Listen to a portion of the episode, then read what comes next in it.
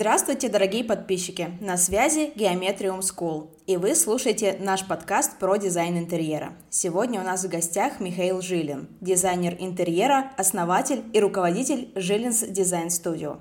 Сейчас он живет на Бали, но при этом продолжает сотрудничать с заказчиками из Москвы, Питера и не только. Есть ли разница между работой дизайнера в России и в Индонезии, и сложно ли управлять дизайн-студией удаленно, обсудим с Михаилом. Михаил, добрый день! Здравствуйте, рад вас слушать, слышать. Михаил Жилин на связи.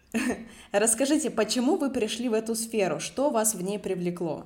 Изначально я учился на средового дизайнера, вот, и мы за шесть лет изучали различные дисциплины в области дизайна. Это графический, промышленный дизайн, интерьерный и так далее. Вот, я попробовал немного позаниматься графическим дизайном. Вот. Мне показалось это слишком узко, слишком а, скучно. И после я попробовал заниматься дизайном в три дэ, вот, то есть моделировать интерьеры, пространство, и мне это очень понравилось. И, в общем-то, дальше больше а, я втянулся в масштаб дизайн-проектов интерьерных, и также меня привлекла эстетика. Да? То есть я понял, что создавать пространства, жилые пространства, в которых будут жить люди, да, наслаждаться жизнью, или, допустим, общественное пространство, да, со временем мы тоже стали проектировать.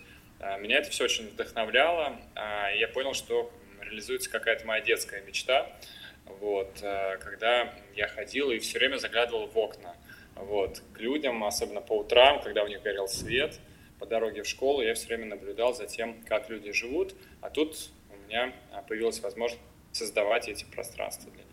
Вот, как-то так, если коротко. Насколько я знаю, вы в профессии с две тысячи седьмого года. За плечами ни много ни мало шестнадцать лет карьеры дизайнером. Есть ли то, о чем вы жалеете? О том, что я стал поздно делегировать комплектацию. Вот об этом я жалею. То есть мы действительно стали делегировать чертежи, визуализацию, ну, примерно там на второй-третий года нашей проектной деятельности. Делегировать комплектацию я начал только в восемнадцатом-девятнадцатом годах. Вот, то есть, ну, буквально, да, вот сколько там, лет шесть назад. Вот, и как только я стал делегировать комплектацию, у меня заработки выросли, потому что мои менеджеры по комплектации смогли э, перерабатывать больше информации, да, чем я, потому что я все-таки как руководитель студии, как руководитель э, ключевых проектов, да, э, у меня, ну, много зон ответственности, и я до последнего тянул и делал комплектацию самостоятельно. То есть вот так, дизайн, концепцию, допустим, чертежи, все, все делала моя команда. Комплектацию мы делали самостоятельно. И вот как только мы ее передали и начали нанимать менеджеров по комплектации, то мы стали зарабатывать больше. Есть то, что вас вдохновляет вне зависимости от обстоятельств? Меня вдохновляет масштаб проектов, то есть для меня это всегда вызов. Обстоятельства могут быть разные, да, связанные с этим масштабом. Да. Ну вот сейчас, например, я на Бали. Вот буквально вчера мне подтвердили мое предложение на разработку дизайн-проекта серф-отеля, да, на берегу океана на соседнем острове. Вот. Меня вдохновляет этот масштаб, потому что это... Этого раньше я никогда не делал, да, то есть, ну, мы проектировали квартиры, дома, мы проектировали различные общественные пространства, но чтобы проектировать серф-отель на небольшом острове в океане, это впервые, вот, и такое меня, в общем-то, вдохновляет, потому что это новый вызов, это гораздо интереснее, чем просто запустить еще очередную квартиру или еще очередной загородный дом, потому что, откровенно скажу, вот за, там, шестнадцать лет своей практики, ну, мне действительно уже стало скучно заниматься, пускай дорогими, пускай, ну, ответственными, там, большими, там, квартирами, домами, да, но я искал уже какой-то новый вызов, и вот нашел а, такие вызовы здесь, на Бали. Сейчас для вас быть дизайнером – это больше про способ заработка или все-таки самовыражение и творчество? В последнее время это все-таки больше про бизнес. У меня долгое время даже было в описании, что я предприниматель в сфере дизайна интерьеров, да, то есть я действительно уже перешел из области дизайна в область больше менеджмента, и здесь каждый сам для себя как бы делает выбор, да, готов он масштабироваться, увеличиваться и уходить, условно, больше в административные какие-то вопросы и процессы, или он хочет оставаться творцом и, ну, условно, в ручном режиме собирать свои проекты, даже, может быть, с одним-двумя помощниками. Я все-таки сделал ставку на то, что я умею создавать креативные команды, да, для создания крутых э, дизайн-проектов. То есть вот в этом я вижу свою силу, что у меня классная компетенция на сбор хороших команд проектировщиков, да, их мотивацию, управление, контроль, ну и вот и все, и все остальное. За мной сейчас в основном это продажи, нетворкинг, маркетинг, переговоры, заключение контрактов, э, дальнейшее ведение проектов. У меня сейчас не так много проектов, у меня в работе в Петербурге меньше десяти проектов, в Петербурге, в Сочи. И вот здесь на Бали сейчас около пяти проектов. Для меня это немного, и я управляю ими самостоятельно. Вот. Поэтому для меня сейчас больше э, быть дизайнером – это быть предпринимателем. Вы активно ведете свои соцсети. Как прокачанный личный бренд помогает вам в работе? Я, конечно, за то, что личный бренд э, нужно развивать, нужно раскачивать, э, нужно инвестировать в него. Да? То, то есть это стопроцентно будет результат. Может быть, не в моменте, да, когда он, может быть, на уровне junior, да, на уровне старта, личный бренд. Вот. Но как только вы в него вкладываетесь и, и уже начинаете чувствовать какую-то первую отдачу, да, то что в этом моменте возникает? Значит, во-первых, это крутые заказчики. Крутые заказчики хотят работать с крутым дизайнером, да, ну, условно так это назовем. У них есть деньги, как правило, купить кого угодно, да, что угодно, любые услуги по любой стоимости. Поэтому они уже могут выбирать. И им, ну, неинтересно а, купить интерьер от no-name а, дизайнера. Да? Им хочется купить интерьер от, допустим, дизайнера, который входит там, не знаю, в какой-нибудь топ десять список лучших дизайнеров. Ну вот, например, мы входим в топ сто лучших дизайнеров России по версии а, журнала Architectural Digest. Помимо крутых заказчиков а, у вас может а, собираться сильная команда. Потому что хорошие специалисты хотят работать в крутых компаниях, да, под управлением успешных руководителей. Это тоже такой определенный магнит для того, чтобы формировать команду лучших из лучших. В этом плане личный бренд опять работает. Да? Вот, идем дальше. Партнеры, например, поставщики, строители, компании, которые помогают реализовывать ваши проекты. Конечно, они тоже будут с определенным уважением подходить к раскачанному личному бренду, да, того дизайнера, с которым предстоит работать, с уважением, и будут, соответственно, стараться его не подвести, давать хорошие условия сотрудничества, да, и быть ответственным, может быть, более, чем если это no-name дизайнер. И у нас тоже, как у компании там, с сильным брендом, есть возможность выбирать, с кем из поставщиков мы хотим работать. Так что сто процентов личный бренд – это рабочая история. Давайте немного поговорим про работу в России. Расскажите, что было самым сложным при открытии своей студии? Вы знаете, даже сложно сказать, потому что ну, прошло много времени, и, как говорится, все плохое забывается. Вот, но э, я сейчас не помню каких-то кри- критичных моментов, которые мешали м- запуску, открытия своей студии. То есть все получалось очень гармонично, все получалось как бы постепенно, по градиенту. Ну, в какой-то момент даже был, ну, те самые проблемы роста возникали, что было слишком много заявок, слишком много проектов. Вот. Но в целом я не помню ни технических каких-то, ни моральных сложностей. Ну, ну как, вот когда я работал один, да, еще до того, как ко мне присоединился брат, к примеру, да, там я первый год работал один по окончании института, у меня был период, когда у меня было десять проектов одновременно, ну, на меня на одного. Вот, у меня еще не было ни помощников, ни партнера, да, в лице моего брата. И я помню, что я физически валился с ног в конце дня, да, то есть вот я работал до изнеможения, допустим, у меня закончилась какая-то там по счету, может быть, седьмая встреча за день, и мне нужно было дойти до дома, я жил в центре, встреча была в центре, и мне нужно было дойти до дома буквально километр. Вот, за мной зашла моя девушка тогда еще, вот, которая потом уже стала женой, и, и говорит, ну, пойдем домой. А я говорю, нет, у меня нет сил, и я говорю, давай вызовем такси. Вот, и мы на такси там километр проехали, да, до дома, вот, потому что, ну, вот было такое даже состояние. То есть, наверное, вот некое изматывающее состояние, когда ты пытаешься тянуть все сам на себе, вот это было сложно, ну, условно, при начале своей какой-то карьеры, да, поэтому почти сразу вот э, в какой-то период стали появляться помощники, сначала один, потом два, потом три, потом шесть, десять, двенадцать, там, и так далее. Самое сложное на старте, когда ты пытаешься тянуть все самостоятельно, вот, и это, пожалуй, самое сложное. Когда ты начинаешь делегировать, нанимать компетентных специалистов на какие-то узкопрофильные задачи, там у нас достаточно быстро бухгалтер появился, юрист появился, да, например, которые помогали, ну, обслуживать дела студии. Вот как раз про помощников и команду. Как вы вообще собирали команду, и сразу ли вам удавалось найти вот тех самых своих людей, или все-таки приходилось вначале как-то часто прощаться с людьми? Я могу сказать, что у нас никогда не было текучки кадров большой. На интуитивном уровне формировалась команда, которая была, скажем так, единомышленниками.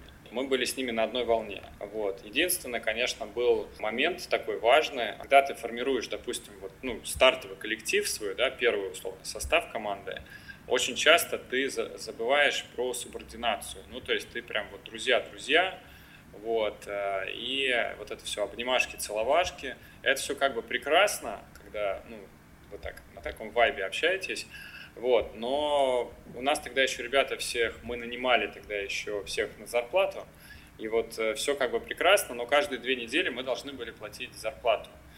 Вот, и наш этот фонд оплаты труда в какой-то момент вырос там, ну, существенным, а ребята все так же продолжали как бы с нами дружить и периодически, ну, может быть, не очень оперативно выполнять какие-то проектные задачи. Мы как будто бы не могли их напрягать, мы как будто бы не могли их там, может быть, подпинывать, да, ну как-то вот торопить события. И вот потом мы перевели всех на сдельную оплату, и вот тогда коллектив обновился. То есть от нас постепенно ушли старички, которые привыкли сидеть на зарплате, а вот новенькие ребята уже пришли, и на новой волне другая сборка команды. Уже ребята стали более эффективными, да, появилось понимание, руководитель, там, подчиненные, но все равно достаточно в мягкой такой семейной, дружественной атмосфере. Вот. Ну, в целом, опять же, отдельно можно долго разговаривать о том, как нанимать людей. У меня существует техника, я ее называю воронка найма, вот, когда мы там вот как бы от, не знаю, из двухсот человек, откликнувшихся на заявку, мы только одного берем, и то берем на испытательный срок, да, то есть это некоторая механика, такой тоже глубокий вопрос, у нас еще много вопросов впереди. Расскажите, как строилась ваша работа до две тысячи двадцатого года и как она изменилась, если изменилась после пандемии? Я могу сказать, что у нас ребята достаточно самостоятельно и автономно трудились до две тысячи двадцатого года, потому что как раз к этому времени уже была выстроена хорошая система мотивации, и они с большой долей ответственности подходили к своим задачам. У нас как таковой отсутствовал график, он был такой достаточно мягкие, то есть мы пробовали разные режимы, и самый адекватный режим оказался, когда мы говорили ребятам, что они могут приходить условно в период с восьми до одиннадцати утра, начало рабочего дня, да, и заканчивалось типа с пяти вечера до восьми вечера, да, то есть если кто-то пришел в одиннадцать, он как будто бы должен уйти в восемь, если кто-то пришел в восемь утра, он может уйти в пять вечера, да.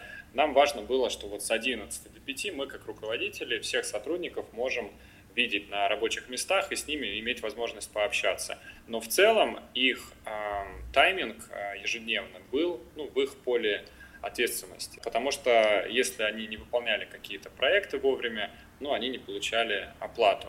Поэтому э, вот эта вот самостоятельность, которая у них появилась за счет такой мотивации и за счет, опять же, селекции отбора, она хорошо себя показала дальше, когда началась пандемия, когда мы при всем желании не могли приезжать в офис, и все работали, сидели по домам, то, в общем-то, вот тот минимальный контроль, который был установлен еще до пандемии, он примерно в том же режиме шел и во время пандемии. Да? Все равно ребята выполняли свою работу сдельно, они понимали, что если они сегодня не сядут, не поработают дома, да, то, ну, результата не будет. Вот. Планерки из офлайна перешли в онлайн. Сначала это были зумы, впоследствии сейчас, например, я часто практикую даже планерки через мессенджеры.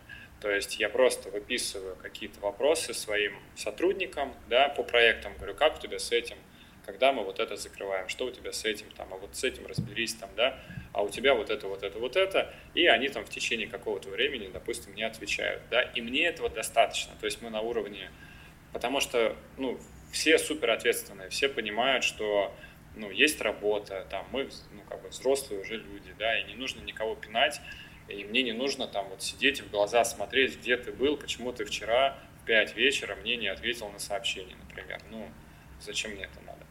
Вот, поэтому, в принципе, я не думаю, что мы как-то сильно поменялись вот именно в процесс пандемии. Да, мы прекрасно научились работать в зумах, в чатах лучше. И вот сейчас, когда многие ребята мои, допустим, разъехались, даже я, допустим, уехал из страны, мы все равно точно так же удаленно ведем проекты, запускаем дорогие проекты в Петербурге и ведем их удаленно. Кто-то у меня остался офлайн, они как раз-таки наши глаза, руки и ноги на объектах, вот. А, ну, кто-то вот работает онлайн, но уже в других странах. Из ваших рассказов слышно, что вы с помощью своей воронки вычислили просто себе сотрудников мечты. Расскажите, вот для вас сотрудник мечты, он какой? На самом деле могу сказать, что я так называю средний цикл жизнедеятельности одного сотрудника от трех до пяти лет. Да? Вот сейчас ко мне на Бали прилетели ребята, с которыми я пять лет работаю. Да? То есть я сначала их пригласил из Уфы в Петербург, они там со мной пять лет проработали. Сейчас, когда я переехал на Бали, здесь полгода пожил, я, я себя ощущаю таким ледоколом, да, то есть я прорубил здесь как бы какие-то пути, дороги, и в этот момент э, понял, что я хочу здесь тоже формировать офлайн-команду, и вот двух ребят своих, как раз супружескую пару из Петербурга пригласил уже сюда на Бали, вот буквально на этой неделе все доехали, все в сборе. Если говорить про портрет, да, сотрудника мечты, то, наверное, для меня ключевое, понятно, что, ну, как бы по умолчанию это должны быть высококвалифицированные специалисты с точки зрения их опыта, да, то есть это однозначно. Если это архитектор, то он должен а, отлично знать, скажем так, дисциплину авторского надзора, да, то есть просто архитектор, который ни разу не был на стройке, мне такой, ну, не нужен, у меня нет времени воспитывать, обучать архитекторов. Для этого, пожалуйста, есть образовательные курсы, школы и так далее. В рамках своей студии я периодически брал людей на стажировку, там, на практики эти летние и так далее, но это всегда скорее твоя работа для них, чем наоборот, да, чем какая-то помощь для тебя. Вот, поэтому это всегда высококлассные специалисты, но вот дальше, помимо профессии и опыта, который у них должен быть, да, это ценности, которые они разделяют со мной, да? А те ценности, с которыми я живу, с которыми я строю свои бизнесы, да, и стараюсь а, соблюдать их, и ожидаю, что эти ценности также соблюдает моя команда. А, я могу их перечислить. Например, для меня важная ценность – это свобода. Это, наверное, ключевая ценность. Поэтому я как раз-таки а, ребят никогда не держу, если они хотят уйти, например, от меня. Да, возникает, допустим, желание, человек поработал, он хочет начать свой собственный путь. Я говорю, пожалуйста, двери открыты, ты можешь выйти и попробовать свой собственный бизнес построить, там, сделать продажи, оказать услуги там, и так далее, и так далее. Да, это твой выбор. Вот, там, следующая ценность – это дисциплина. Да, то есть мы, ну, соблюдаем обязательства, взятые перед друг другом, да, и стараемся, ну, как бы быть вовремя там, на встречах, да, отвечать друг другу там, на какие-то запросы и так далее. Также я, ну, никогда не стою на месте и периодически где-то обучаюсь и мотивирую ребят тоже обучаться, готов им оплачивать тоже обучение, если у них есть такое желание. Это, то есть, э, рост, развитие. У нас был период, когда мы нанимали учителя английского языка, например, для наших сотрудников. В офлайне он приходил, э, занимался с теми, кто хотел. Экологичность отношений, никакого, значит, там, доминирования, там, там никаких э, криков, никаких ссор. Это просто невозможно представить ни в офлайне, когда мы работали все в офлайне, ни в онлайне сейчас, да. То есть, если есть какие-то сложности с кем-то, ты можешь тет-а-тет приватно э, обсудить там где-то в чате, но в публичном пространстве, условно, в общем чате э, кого-то хаять там или ругать, ну, это, ну, на, надо контролировать эту историю. Самостоятельность, проактивность, ответственность. Вот те качества, которые для меня очень важны, и я ожидаю как раз-таки, что мои ребята будут такими. Ну и открытость, прозрачность, то есть э, все мои сотрудники всегда знают, что э, моя дверь, условно теперь, да, мой там канал связи для них всегда открыт, они могут ко мне обратиться, если они хотят, ну, не знаю, поменять вид деятельности или хотят меньше нагрузки или больше нагрузки, да, то есть я всегда готов к диалогу. Вот, поэтому сотрудник мечты – это примерно, Это мое зеркало, то есть это человек, который отражает ценности. Мне с ним легко, и ему со мной тоже. Вот. И мы понимаем друг друга. Про команду поговорили, а заказчик? С каким заказчиком вы бы точно не стали работать? Мне не нравятся грубияны, хамы, самоуверенные люди. Может быть, излишне, ну, самоуверенность — это хорошо, но излишне, я имею в виду, самоуверенные люди, которые считают, например, что они эм, могут диктовать мне, как, э, по какому, допустим, ал- алгоритму, да, или по какой этапности оказывать мои услуги. То есть вот хуже всего тот клиент, который навязывает свои правила игры. Вот это просто ужас. И вот э, с такими клиентами... Если я их распознаю еще на старте, то я сделаю все, чтобы с ними не работать. Да? То есть, я, если они уж очень хотят, я поставлю просто сумасшедший ценник. Уж если они согласятся, то будет хотя бы ради чего а, терпеть а, их отношения, допустим, да, их такое поведение.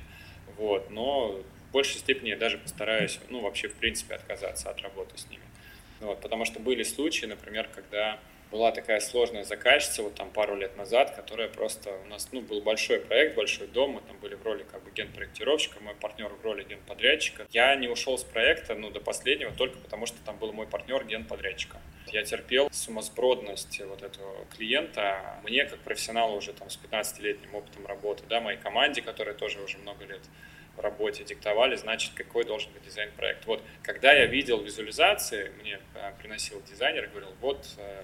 наш дизайн для этого заказчика, я говорил, ну, это просто кошмар, что это за ужас, вот, а мне говорят, так хочет заказчица.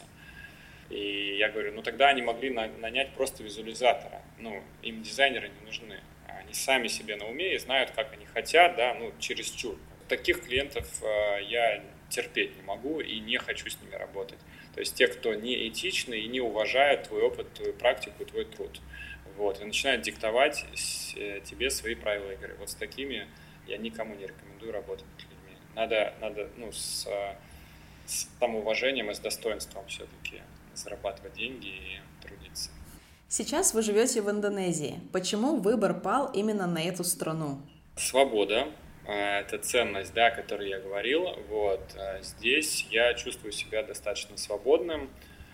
Понятно, что здесь есть свои какие-то порядки, свои тоже, ну, какие-то а, сложности, законы, которые ты должен соблюдать, вот, а, их какие-то религиозные там взгляды, да, и так далее.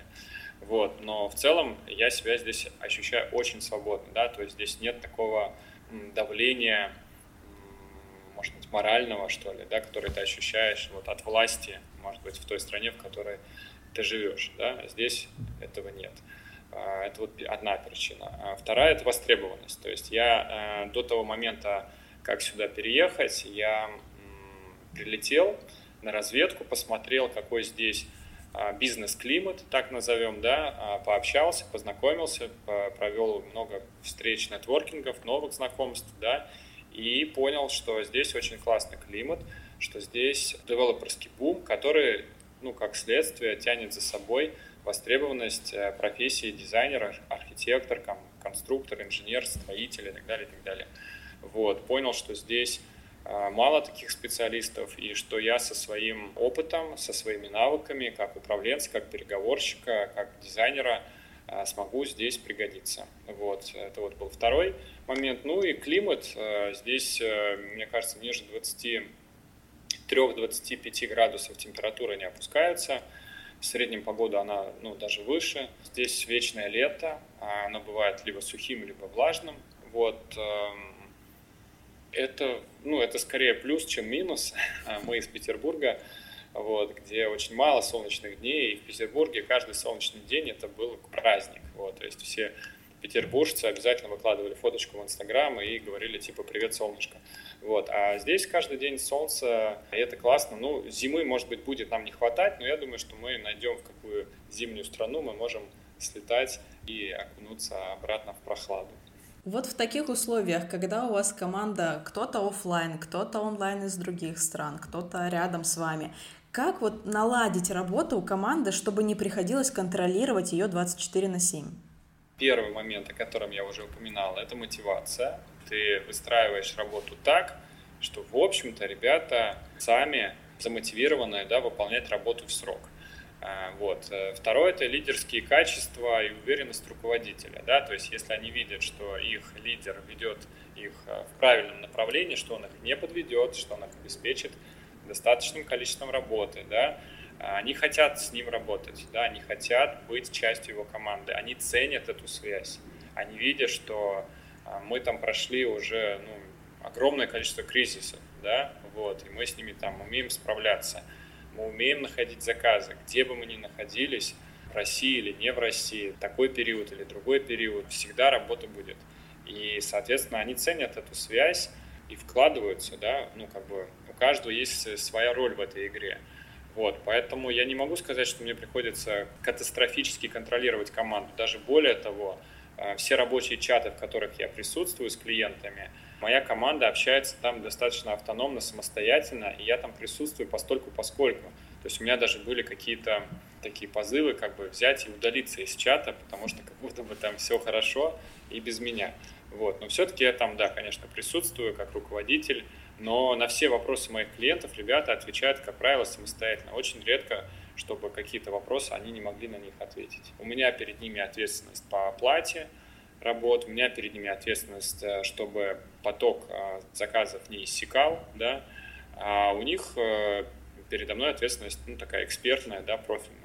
Случались ли у вас конфликтные ситуации с заказчиками и как вы их решали? Дистанционно это сделать сложнее, чем офлайн? Конфликтные ситуации, к сожалению, все еще продолжают периодически случаться, да, несмотря на мой опыт, на мою экспертность. Никто не застрахован от каких-то конфликтных ситуаций, да, они могут возникать, ну, там, по-разному, по стечению обстоятельств, они могут возникать по недопониманию. И действительно, вы правильно заметили, что дистанционно гораздо сложнее решать ситуации конфликтные, чем а, вживую. Вот у меня, к сожалению, за последний год несколько проектов даже из текущих, да, отвалилось, потому что на расстоянии было сложно объяснить, договориться какие-то, как, как мне кажется, очевидные вещи, но по телефону я общаюсь с человеком, у него своя позиция, у меня своя позиция, да, мы там час-полтора общаемся, и мы не можем найти компромисс и выстроить баланс. Я понимаю, что если бы это была живая встреча, когда мы можем посмотреть друг другу в глаза, там я могу заварить чай, где-то мы можем, не знаю, прогуляться, там еще что-то. Я понимаю, что в такой ситуации было бы гораздо легче решить, может быть, назревающий конфликт, да, чем довести его до какого-то уже неразрешенного ситуации. С другой стороны, я думаю, что, возможно, уже просто мой возраст в профессии и, возможно, в определенном смысле даже некая усталость от, ну так скажем, капризов поведения заказчиков приводит к тому, что я уже становлюсь менее гибким и ну, жестко как бы отстаиваю позицию своей студии. Я не знаю, хорошее это или плохое качество быть менее гибким, да, тут надо уметь тумблер этот выкручивать, да, в какой-то момент быть более гибким, в какой-то момент быть менее гибким. Но суть в том, что да, конфликтные ситуации, они возникают, никто от этого, ну, даже с большим опытом не застрахован. Вот. Конечно, мы научились с ними работать. Простой первый шаг, который вы можете сделать, может показаться таким неочевидным, абсурдным даже, но первое, что вы делаете, когда возникает негатив, это согласиться с заказчиком. Согласиться о том, что есть ситуация, не согласиться с его позицией, но как минимум принять ту ситуацию, которая возникла. Ну, например, он звонит, говорит: «Михаил, у меня прорвало трубу на кухне, потому что там ваши строители что-то не то засверлили, и мы затопили там весь этаж ниже. Будет глупо, если вы начнете отрицать и говорить: да нет, это не мой строитель просверлил, это вы что-то там перепутали, это зашел какой-то сосед, просверлил там условно, да». Вот, то есть вы скажете: да, произошло затопление, да, действительно это так, это, да, это ужасно. Это, это супер ужасно. Позвольте мне выяснить все обстоятельства и дальше вернуться к вам с вариантами решения. То есть вот это будет ваш адекватный ответ на ну, подобный какой-то конфликт, который зарождается. То есть если вы начнете отрицать как бы, да, сам факт, саму ситуацию, то это будет гораздо хуже. То есть конфликт еще больше разгорится. Поэтому первое, что вы должны сделать, это согласиться с тем обстоятельством, что оно случилось. Вот. А в этот момент вы уже снимаете, не знаю, процентов тридцать градусов. Вот. Потом дальше вы берете на себя обязательства, говорите: я сейчас проясню ситуацию и вам дам варианты решений. Тут вы еще там пятьдесят процентов накала страстей снимаете, да, вот, и потом действительно вы должны позвонить, там, выяснить ситуацию, поговорить со строителем, выяснить, кто виноват и что делать. Вернуться к заказчику и сказать: вариант А, мы делаем ремонт нижних квартир, вариант Б, вы делаете ремонт нижних квартир, ну я шучу. Вот. Ну, суть в том, что предложить ему варианты, и тогда он будет э, спокойно понимать, что да, вы контролируете ситуацию, вы можете ее отменеджерить. Давайте плавно перейдем к проектам на Бали. Там легче или сложнее строить работу? Наверное, есть какая-то своя специфика. Я думаю, что тут сложнее. Во-первых, например, в Петербурге, да, у меня ну, записная книжка, в которой я могу а, любой вопрос решить по звонку или по сообщению, да, потому что у меня а, все надежные поставщики есть на ладони, да, там строители, инженеры и так далее. Вот, поэтому, в принципе, там достаточно быстро можно закрыть любой вопрос. Здесь мне базу партнеров, например, а, приходится набирать с чистого листа. То есть я буквально, я вспоминаю, как там шестнадцать, там, семнадцать лет назад я ходил по Петербургу, там еще будучи студентом. Первое, что я сделал, напечатал визитную карточку, значит, свою, и ходил по салонам и знакомился. И заходил и говорил: здравствуйте, я дизайнер, вот моя визитная карточка, а что у вас есть, а что вы продаете, а чем вы занимаетесь, я знакомился. Сейчас я делаю то же самое на Бали. Я сажусь на байк, я еду на улицу мастеров, да, в те районы, где много различных мастерских, салонов, лавок. Захожу, знакомлюсь. То есть очень много сейчас ресурсов а, приходится тратить на то, чтобы формировать заново свою собственную базу поставщиков. Очень много ресурсов уходит на то, чтобы я прихожу, допустим, здесь в магазин плитки, здесь нету привычных мне брендов а, сантехники и плитки европейских, с которыми я привык работать, да, в России. Здесь все, в основном все из Китая, либо и, ну, индонезийских брендов. И вот я стою, смотрю на эту плитку, она стоит там условно, ну, там, если в рублях говорить, там, не знаю, тысяча рублей или три тысячи рублей, да, плитка, а мне нужно купить ее пятьсот квадратов на, допустим, апартаменты, которыми я сейчас занимаюсь, и стоит строитель, и я вот смотрю, ну, как бы, дизайн похож, но цена в три раза отличается. Я откровенно говорю своему вот здесь заказчику-строителю, да, о том, что, слушай, ну, в общем, по дизайну они оба варианта меня устраивают. Но я ни с этой фабрикой не работал, ни с этой. Я не знаю там ни про геометрию плитки, ни про м, ее свойства, там, отколется она, не отколется, рассыпется она, там, не рассыпется, да. Поэтому я говорю, ну, наверное, ты можешь взять подешевле. Можешь узнать о том, хорошая она или плохая, только, ну, в процессе укладки и последующей эксплуатации. Ну, он смеется, говорит, да, да, я все понимаю. Но он точно так же строит здесь впервые, и он то, тоже берет на себя определенные риски. Потому что, может быть, если эта плитка окажется плохая, то он на следующие свои объекты ее не возьмет. То же самое с работниками, со строителями. Балийские строители, которые в основном это с, с Индонезии, они супер безответственные и не умеют работать, плохо работают. Вот. И здесь строителям сложно такой челлендж, их нужно воспитывать, их нужно обучать, как держать хороший инструмент в руках, как использовать расходники, да, какие-то для черновых работ или для чистовых там инструменты, ну и так далее, и так далее. То есть, конечно, здесь сложнее работать, гораздо сложнее.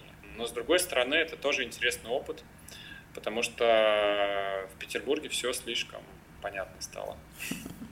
Влияет ли менталитет местных жителей на сотрудничество с ними? Может быть, есть какие-то яркие примеры? Есть очень яркий пример, вот буквально с вчерашнего дня. Например, я веду переговоры по классному проекту, да, по классному объекту. Предварительно я нашел здесь архитектора местного, индонезийского, балийца, у которого есть все необходимые разрешительные лицензии, бумаги и так далее. Я с ним встречался пару раз, и мы договаривались о том, что будем сотрудничать. Вероятно, даже, что мы будем открывать с ним совместное юрлицо, возможно. Вот. И вот я нахожу его, у меня большие на него планы. Вот, значит, и, ну, идет какой-то переговорный процесс с заказчиками, и они уточняют некоторые вопросы. Я пытаюсь до него дописаться, дозвониться, он никак не отвечает. Я уже выхожу на него через тех людей, кто меня с ним познакомил, и мне объясняют, значит, у молодого человека, ну, ему двадцать семь лет, значит, у него сейчас идут свадебные церемонии, и он до конца октября будет недоступен. То есть вы, пожалуйста, его не беспокойте. Вот. И последнее сообщение, которое у меня было от него из серии: «Михаил, я надеюсь, что нам удастся поработать в будущем, типа увидимся через месяц». Вот.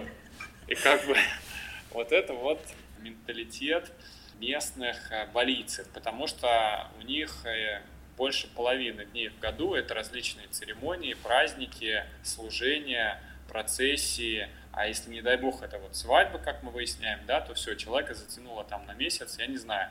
И вот как мне выстраивать бизнес? Мне подтвердили, например, этот проект. Мне нужно начинать работать со следующей недели с ним. Мне придется начинать без него, потом ждать, когда он выйдет.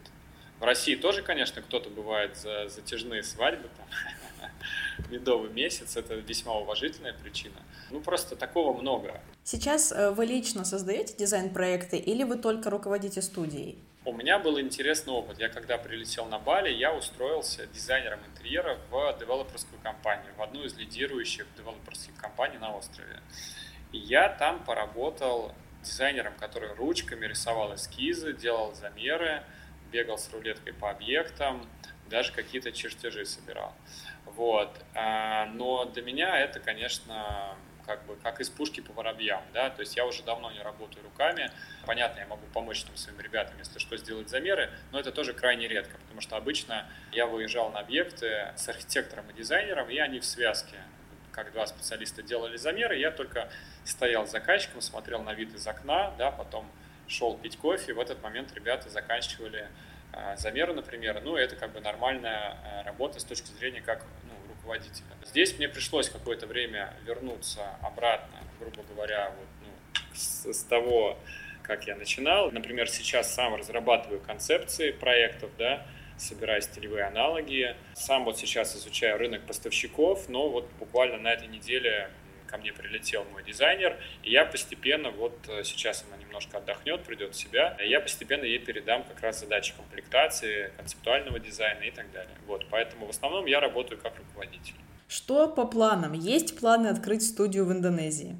Да, я уже об этом упомянул. Есть планы открывать официальное юрлицо, вероятно, даже с офисом, нанимать людей, покупать оборудование и так далее, и так далее. В общем, все то, что я умею делать, я умею строить студии, собирать команды. Сейчас у меня как бы идея заключается в том, что я хочу скрестить, как бы срастить две команды местных архитекторов, инженеров, конструкторов, да, которых я нашел, и своих архитекторов и дизайнеров, которых привез, да, здесь в офлайне.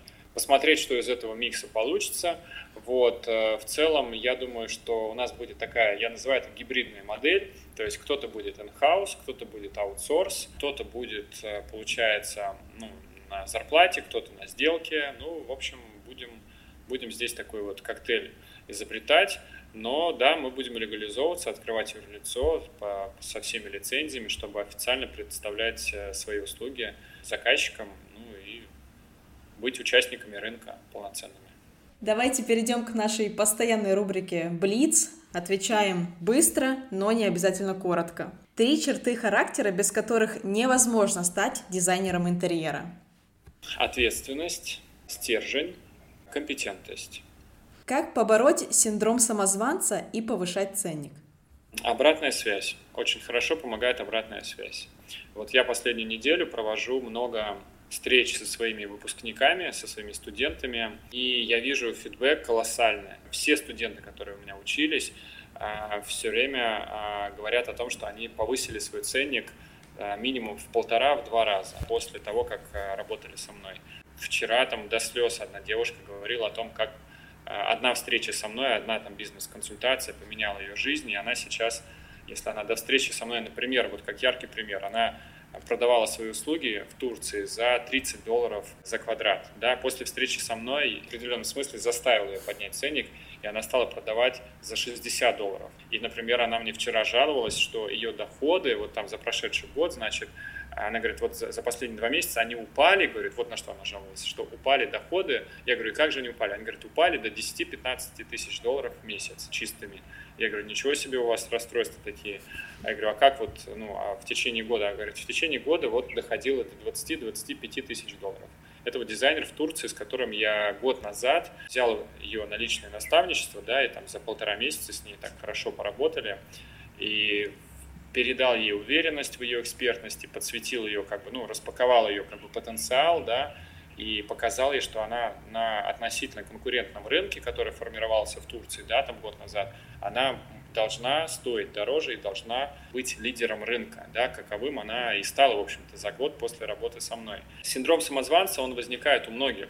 Здесь очень важен фидбэк либо от клиентов, либо от коллег, да, ну, либо психотерапия, то есть с психологом проработка. Потому что когда ты начинаешь выписывать, буквально есть такое упражнение, да, то есть возьми лист бумаги или там заметки на телефоне и начни выписывать свои как бы достижения, начни выписывать свои результаты какой-то профессии или даже свои учебы, если ты начинаешь специалист, начни выписывать, сколько денег ты вложился в свое образование, в свое обучение, сколько проектов там ты сделал, либо хотя бы во время учебы, либо, например, уже во время какой-то практики. Вот это все ты выписываешь, выписываешь, суммируешь и понимаешь, что вот весь твой опыт, вся твоя практика, ну, не может стоить дешево. Как я недавно тоже на интервью одном сказал, что мы не продаем так называемые услуги, да, мы не продаем дизайн проекта. Что такое дизайн проекта? Мы продаем свою насмотренность, мы продаем свой опыт, мы продаем свои навыки, вот это мы продаем, свое время. И поэтому это может стоить, ну, фактически любых денег, каких мы захотим.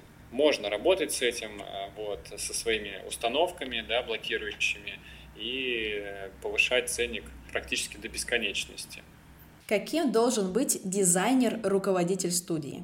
Дизайнер-руководитель студии, если он именно с приставкой дизайнер, а не просто как предприниматель, то, конечно, он должен быть с профильным образованием. Конечно, он должен быть с насмотренностью, с, там, допустим, что он посещал много выставок, профильные мероприятия, много фабрик смотрел. То есть он должен быть профессионалом своего дела, чтобы он мог передавать этот опыт своей команде, чтобы он мог их наставлять, быть их наставником с точки зрения дизайна, да, чтобы он был как арт-директор, если он дизайнер-руководитель. Ну и он должен прокачивать свои какие-то бизнес-навыки, потому что вот вторая уже приставка после дизайнера — руководитель. Потому что если ты берешь на себя ответственность быть руководителем, если ты берешь на себя ответственность за, за других людей, за семьи этих людей, я всегда чувствую ответственность как бы шире, чем просто сотрудники, то в этот момент очень важно, первый шаг, который вы должны сделать, это взять на себя ответственность быть предпринимателем, быть руководителем. Вот как только вы взяли на себя эту ответственность, в этот момент начинает уже трансформироваться мышление, сознание. И ты уже такой, не просто такой дизайнер-художник, который там о творчестве думает, но он еще думает о менеджменте, о клиентском сервисе, там, о продаже, о маркетинге, об операционке, о стратегии, о системе и так далее, и так далее, и так далее. Да? Все то, что, в общем-то, присуще предпринимателям, а точно не дизайнерам. У дизайнеров огромный пул от своей ответственности внутри как бы проекта и его, ну, его реализации, но очень много еще аспектов, связанных с бизнесом. Какие трудности испытывает дизайнер, работая на удаленке? К чему готовиться?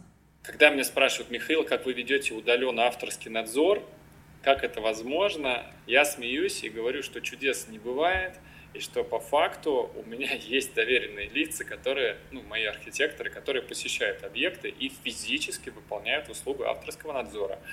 Я несу ответственность за них, да, как руководитель. У нас есть там рабочий чат, у нас есть журнал авторского надзора в электронном виде, там Google папка с хранением там фотографий там, и так далее, да, с объекта.